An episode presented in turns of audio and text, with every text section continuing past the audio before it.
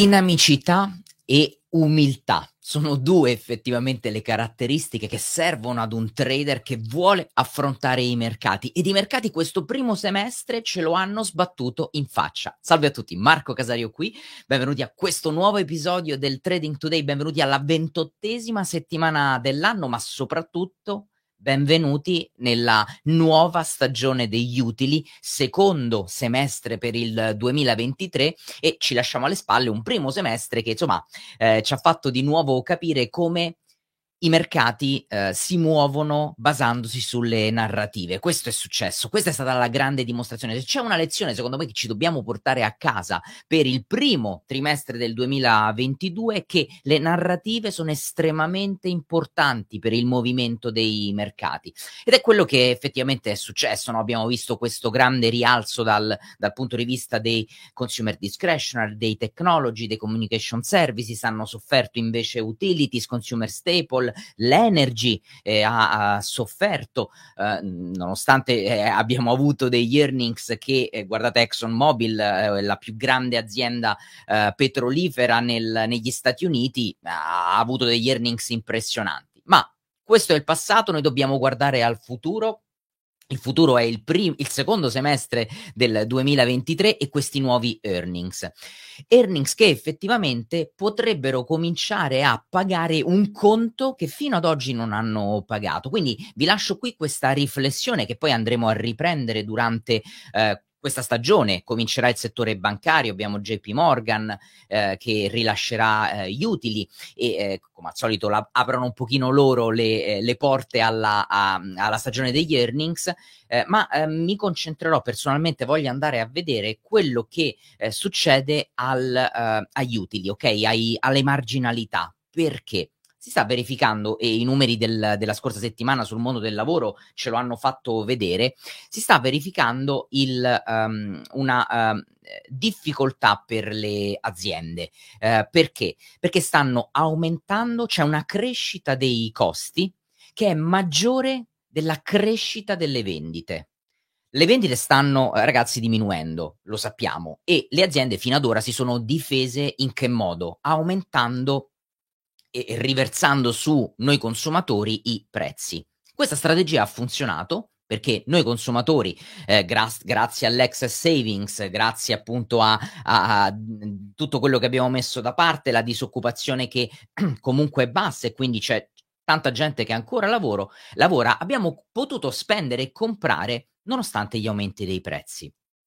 Ora, con questa decelerazione importante dell'inflazione e questa settimana sarà una settimana importantissima ragazzi, è la settimana con praticamente l'ultimo dato importante in mano alla banca centrale americana, parlo del, del CPI, quindi del Consumer Price Index, il tasso di inflazione negli Stati Uniti, prima del FOMC, prima quindi della decisione del che cosa fare, come comportarsi dal punto di vista dell'aumento dei tassi. Il mercato sta scontando un aumento da 25 punti base, ve lo voglio ricordare.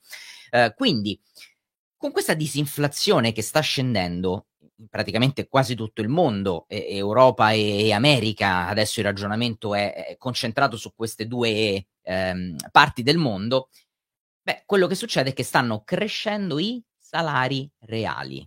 Giusto? Perché i salari reali che cosa sono? Sono i salari nominali aggiustati all'inflazione. Ora, anche se in Italia, per esempio, i salari reali non sono saliti, um, eh, i salari nominali, scusate, non sono saliti, adesso abbiamo dal punto di vista del rate of change, abbiamo un, eh, uno scenario, una situazione in cui ci sentiamo come consumatori che il nostro stipendio mensile ci permette di comprare eh, di più perché l'inflazione sta scendendo. Ora bisognerà vedere se a, accompagnata a questa disinflazione ci sarà anche una eh, le, le, aziende rinunceranno a, um, a, ad aumentare ancora i prezzi cercando di eh, far alzare le loro marginalità perché le vendite stanno uh, salendo. Quindi che cosa vi sto dicendo? Che c'è una correlazione inversa tra utili e salari reali. Quando i salari reali crescono, gli utili scendono. Per quello che vi ho detto prima, perché aumenta, c'è una crescita dei costi che è maggiore della crescita delle vendite. In gergo tecnico, ragazzi, si chiama leverage, leva, eh, operativa negativa. Ok, questo è quello a cui stiamo andando in, incontro e, e quindi sarà importantissimo vedere se eh, que- quello di cui vi sto parlando già lo vedremo in Q2 e, e, e, potremo cominciare a vederlo, anche se secondo me dal punto di vista del, uh, del, del, periodo migliore saranno que- eh, dove vedremo questo fenomeno applicato sarà proprio Q3, quindi quando in Q4 verranno rila- rilasciati i dati di Q3. E questo è un primo ragionamento che mi, sem- mi sentivo di condividere con voi all'apertura, all'inizio della stagione dei, degli earnings, degli utili. Questo fenomeno sta succedendo an- accadendo anche in Europa e non è solo un fenomeno americano, quello dell'innalzamento dei salari reali, sta succedendo in in Spagna, per eh, citare un, un paese. Torniamo un secondo all'Italia, rimaniamo in Europa, torniamo all'Italia perché eh, vi ricordate quando vi ho detto che eh, questa eh, liquidità in, in, Europa che se ne andava, eh, che eh, continuava a stringersi, avrebbe eh, sicuramente dato possibilità alle banche di stringere, di fare un giro di vite dal punto di vista del, del credito, no? del credito alle imprese. Bene, cominciamo ad avere i primi numeri e i primi rallentamenti. Ve l'ho condiviso sul canale Telegram questa mattina, il grafico, ve lo voglio far vedere.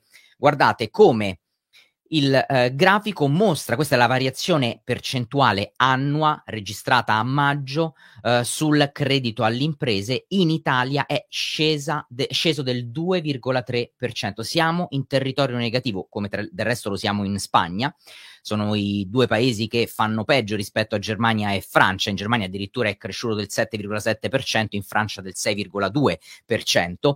Ma eh, questo eh, è un'altra eh, questione da eh, monitorare che eh, potrebbe sicuramente impattare sui mercati finanziari. E eh, cosa succede oggi? Poi parliamo un attimo della Cina, parliamo dell'oro e del dollaro americano. Oggi il mercato uh, in Europa uh, comincia ed era già terminato settimana scorsa in positivo perché venerdì, vi ricordate, il Fusimib aveva fatto l'1%, la candela di oggi sta facendo lo 0,60% e si mette per ora sopra a questa struttura importante che in passato eh, vi ricordate aveva agito da resistenza e che era stata rotta proprio la settimana scorsa per poi velocemente però eh, rientrare al di sotto di questo valore quindi qui molti potrebbero pensare siamo davanti ad un ritracciamento. Beh, del resto, guardate, primo impulso rialzista, ritracciamento, secondo impulso rialzista. Tutto sommato questo è stato un ritracciamento, quindi adesso dal punto di vista squisitamente tecnico siamo in un trend rialzista a tutti gli effetti, no? Guardate qua, guardate quanto il prezzo è al di sopra della media 200 periodi, trend rialzista quindi chi fa trend following, beh, il ritracciamento della settimana scorsa avrà sicuramente creato eh, possibilità di entrate. Andiamolo a misurare dal punto di vista eh, di, ehm, del ritracciamento di Fibonacci. Guardate come il ritracciamento di settimana scorsa si è andato ad appoggiare dove? Proprio sul livello 61,8 che è il livello, eh, diciamo più ehm, eh, l'ultimo livello per poter definire un eh, impulso ritracciamento piuttosto che un'invalidazione. Quindi qui siamo proprio nella situazione eh, che vi ho descritto poco fa e venerdì ed oggi i prezzi hanno ripreso. Staremo a vedere se il prezzo avrà la forza di rimanere sopra a questa struttura e, e, quindi tornare a far visita. Questo dovrebbe fare in una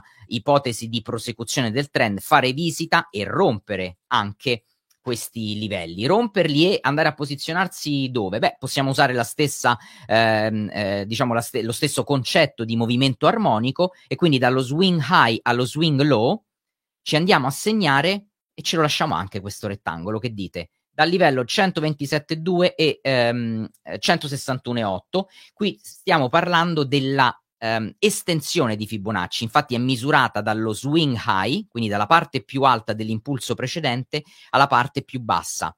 E qui è dove ci si aspetta possa arrivare il movimento. Vi faccio vedere che rispetto a questa gamba qua, la prima, quella che è partita a fine maggio, inizio giugno e si è completata a metà giugno, prima del ritracciamento, vi faccio vedere che questa seconda gamba, quindi di nuovo dallo swing high allo swing low, vi faccio vedere dov'è che si è andata ad appoggiare. Guardate qua, si è andata ad appoggiare proprio pr- prima di ritracciare, intendo, sul primo livello del ritracciamento, il 127,2. Vedete, ha fatto questo movimento e ha poi ritracciato. E adesso ci lasciamo questo, eh, questo rettangolo qui per vedere se avverrà. DAX eh, stesso discorso mh, è, è, accaduto esattamente come era accaduto per il Fusimib, quindi settimana scorsa negativo, rientra all'interno di questo rettangolo di attenzione, il prezzo è comunque in un trend rialzista, è comunque al di sopra della media 200 periodi e venerdì ha chiuso con mezzo punto percentuale, oggi sta già facendo mezzo punto percentuale, vedremo se eh, riuscirà a, a, ehm, ritornare, questi sono i massimi storici per il DAX, eh, quindi il DAX ha, ha già toccato e infranto i massimi storici, vedre- vediamo se il prezzo avrà la forza di eh, ritornare. E questo era il comparto europeo. Vi parlavo prima di eh, Cina, perché in Cina sono usciti i dati dell'inflazione del producer price index, quindi i prezzi alla produzione, e, e, la Cina effettivamente rischia una deflazione. Ragazzi, dal punto di vista ma- eh, economico, la deflazione non è positiva. Molti potrebbero pensare, ma è positivo avere dei dati inflazionistici che vanno in negativo. No, non lo è affatto e vi spiego perché. Perché si eh, eh, diciamo che si configura un meccanismo per cui i consumatori capiscono che rimandando le spese, perché l'inflazione è negativa, rimandando le spese pagano di meno beni e servizi. E quindi soprattutto i beni non durevoli, soprattutto i beni discrezionali, vengono ehm, rimandati. Se ci pensate è un, un discorso logico, no? Perché devo comprare oggi una cosa che probabilmente tra tre mesi pago di meno? immaginate anche grandi acquisti, eh? Eh, non mi riferisco solo al cellulare o al computer, immaginate anche a, a, beni che hanno durate decennali o alla casa, per esempio.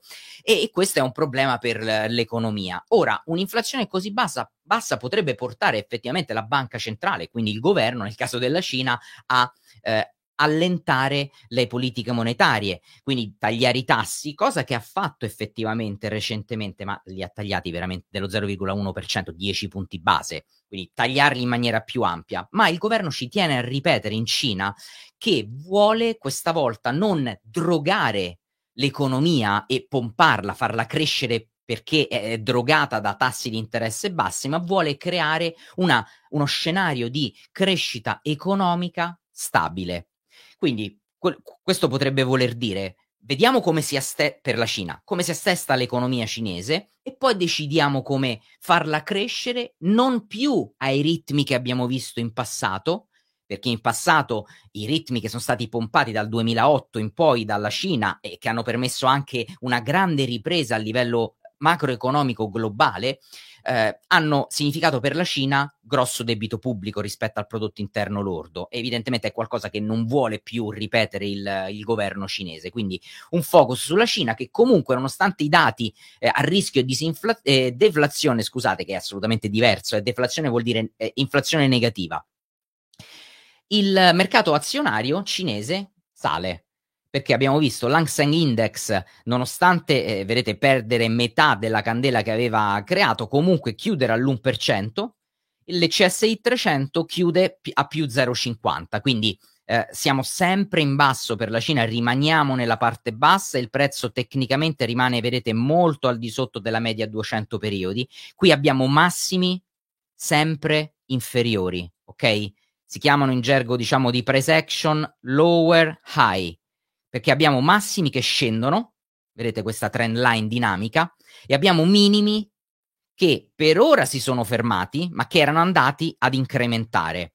Quindi avevamo higher low e lower high. Questa è la situazione del mercato eh, cinese. Siamo in un trend eh, ribassista. Per ora si è creato questo pavimento. Il prezzo, vedete, ci ha insistito due volte, ha sfiorato la terza volta. Per ora ha tenuto. Vediamo se questo effettivamente sarà in attesa di un cambio di politica monetaria, un cambio di uno stimolo. Vedremo che cosa ehm, eh, succederà. E questa, ragazzi, era la Cina. E eh, andiamo un secondo a vedere su Quantest cosa è successo la settimana scorsa. Andiamo a fare un po' una panoramica eh, dei settori eh, della settimana scorsa, perché settimana scorsa si è, diciamo, one week, si è chiusa con, eh, lo vedete qua, le utilities, le consumer discretionary ehm, insieme alle communication services con la performance maggiore e comunque parliamo di performance molto ridotte, settimana scorsa è stata una settimana sicuramente negativa per il settore delle, delle equities, invece molta contrazione ce l'abbiamo avuta nell'healthcare, nei materials e nell'industrial.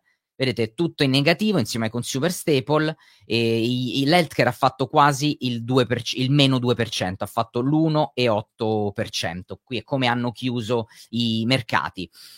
Per quanto riguarda invece i movimenti di venerdì, è stato interessante vedere, soprattutto dopo il valore del mondo del lavoro, eh, il dollaro scendere, scendere in maniera forte. La settimana scorsa, se ci pensate bene, per i dati che avevamo ricevuto, avremmo dovuto vedere, mantenendo un allineamento, dati macroeconomici, movimenti eh, finanziari, avremmo dovuto vedere un dollaro neutrale rialzista. Eh, perché? Perché i dati economici del PMI sì, sono diminuiti, ma se andiamo a vedere le sottocategorie, comunque sono ancora numeri che mostrano un'economia resiliente. Il mondo occupazionale, guardate la DP Report, è vero che alcuni di voi potrebbero dire ma il non far però comunque è andato al di sotto delle aspettative, ci si aspettava circa 220.000 unità, ne abbiamo avute 209.000, è vero, ma se ehm, eh, andiamo a vedere comunque i valori medi, eh, per esempio degli ultimi 24 mesi, degli ultimi due anni del non far però, siamo ancora a valori ehm, che tengono un mercato occupazionale in alto. E, e questo che cosa vuole dire? Economia che tiene, occupazione che tiene, cosa vuol dire nella mente di Powell, de, di un presidente della eh, eh, banca centrale? Continua ad aumentare i tassi.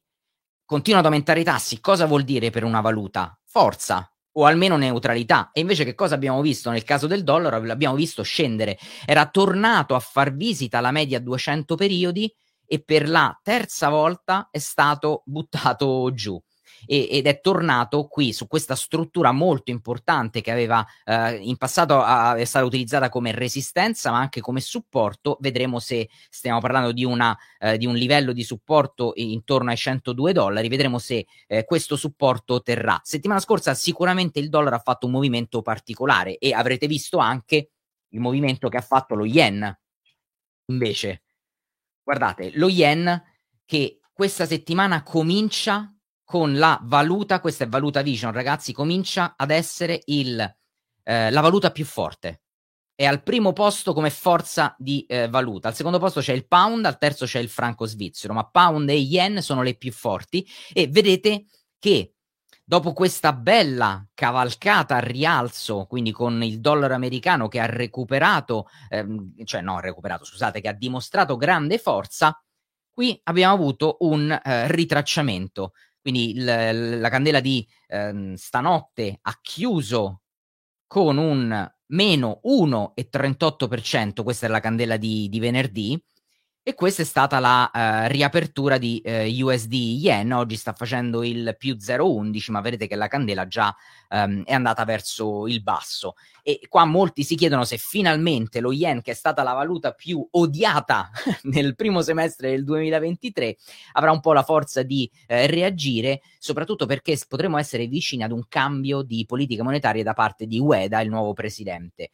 Eh, qui per ora siamo in forte trend rialzista, quindi comunque ragazzi andare short vuol dire andare in controtendenza, che vuol dire stare molto molto attenti, ma vedete abbiamo avuto primo impulso, ritracciamento, secondo impulso, piccolo ritracciamento, e questo è il terzo impulso e per ora il ritracciamento è stato forte. Vediamo se il prezzo si andrà a mettere su quello che è stato il... La, anzi, mettiamocelo pure un rettangolo qua, che sicuramente sarà interessante vedere se il prezzo riuscirà a raggiungere questi livelli in questa fase di eh, ritracciamento, perché finché non invalida almeno questo rettangolo qui non possiamo dire che è stato invertito il trend. Guardate quanto il prezzo sta sopra la media a 300 periodi.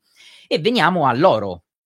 Veniamo all'oro perché l'oro è, è il, l'altro movimento um, particolare, no?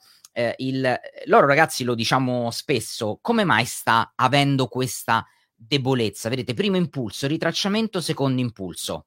Ok, questo è un ABCD pattern bellissimo dal punto di vista geometrico perfetto, armonico, che tra l'altro con la gamba CD si stampa dove? Guardate qua, fatemi togliere le scritte, sulla media 200 periodi. Ma mi aspettavo settimana scorsa, eh, nelle diciamo precedenti sessioni, di vedere un gold ancora più debole. Perché? Che vi dico sempre, il gold non è correlato all'inflazione, ma è correlato agli um, uh, interessi reali Gli interessi reali com'è che li possiamo vedere? Basta andare a guardare i tips.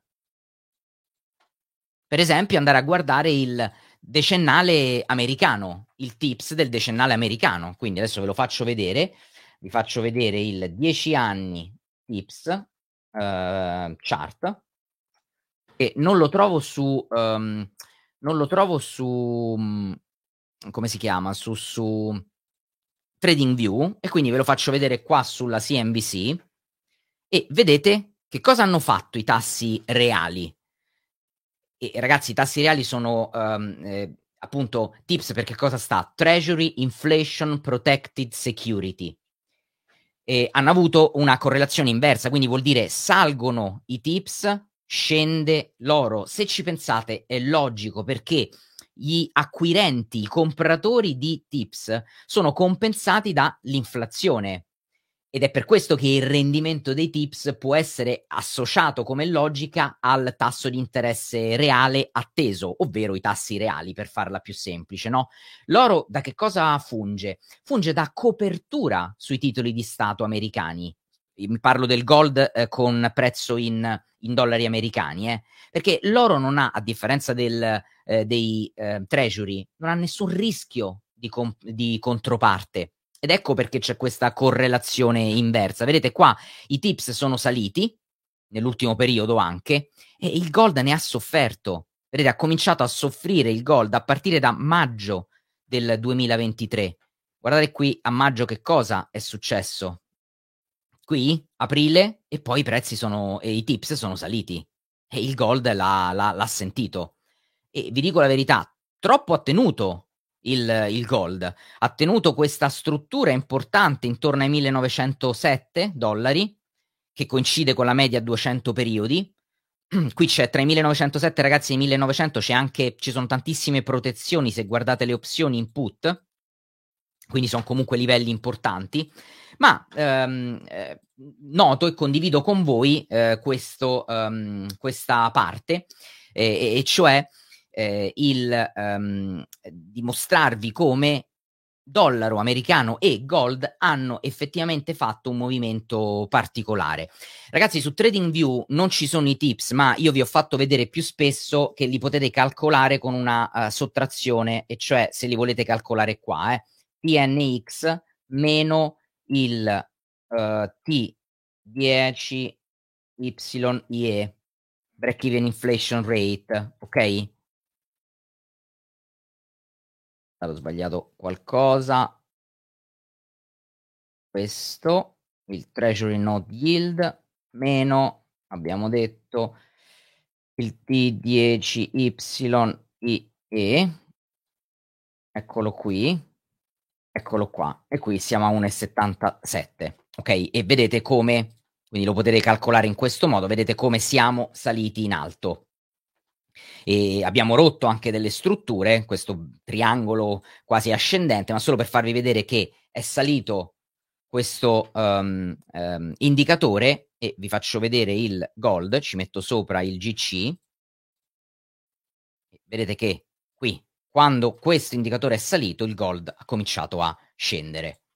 Se volete vedere se c'è una relazione tra uh, correlazione, diciamo, ve la volete vedere quindi diretta, basta che qua mettete le parentesi, ops, le parentesi così, e qua ci mettete 1 diviso, quindi generate l'inverso dei tassi reali e vedete che troverete una eh, correlazione, perché adesso avete fatto l'inverso, no? Salgono i tassi, eh, l'inverso dei tassi reali, sale il gold, scendono i tassi reali, eh, o scende l'inverso dei tassi reali, scende il gold. Bene, scusate, forse l'ho, l'ho resa più complicata.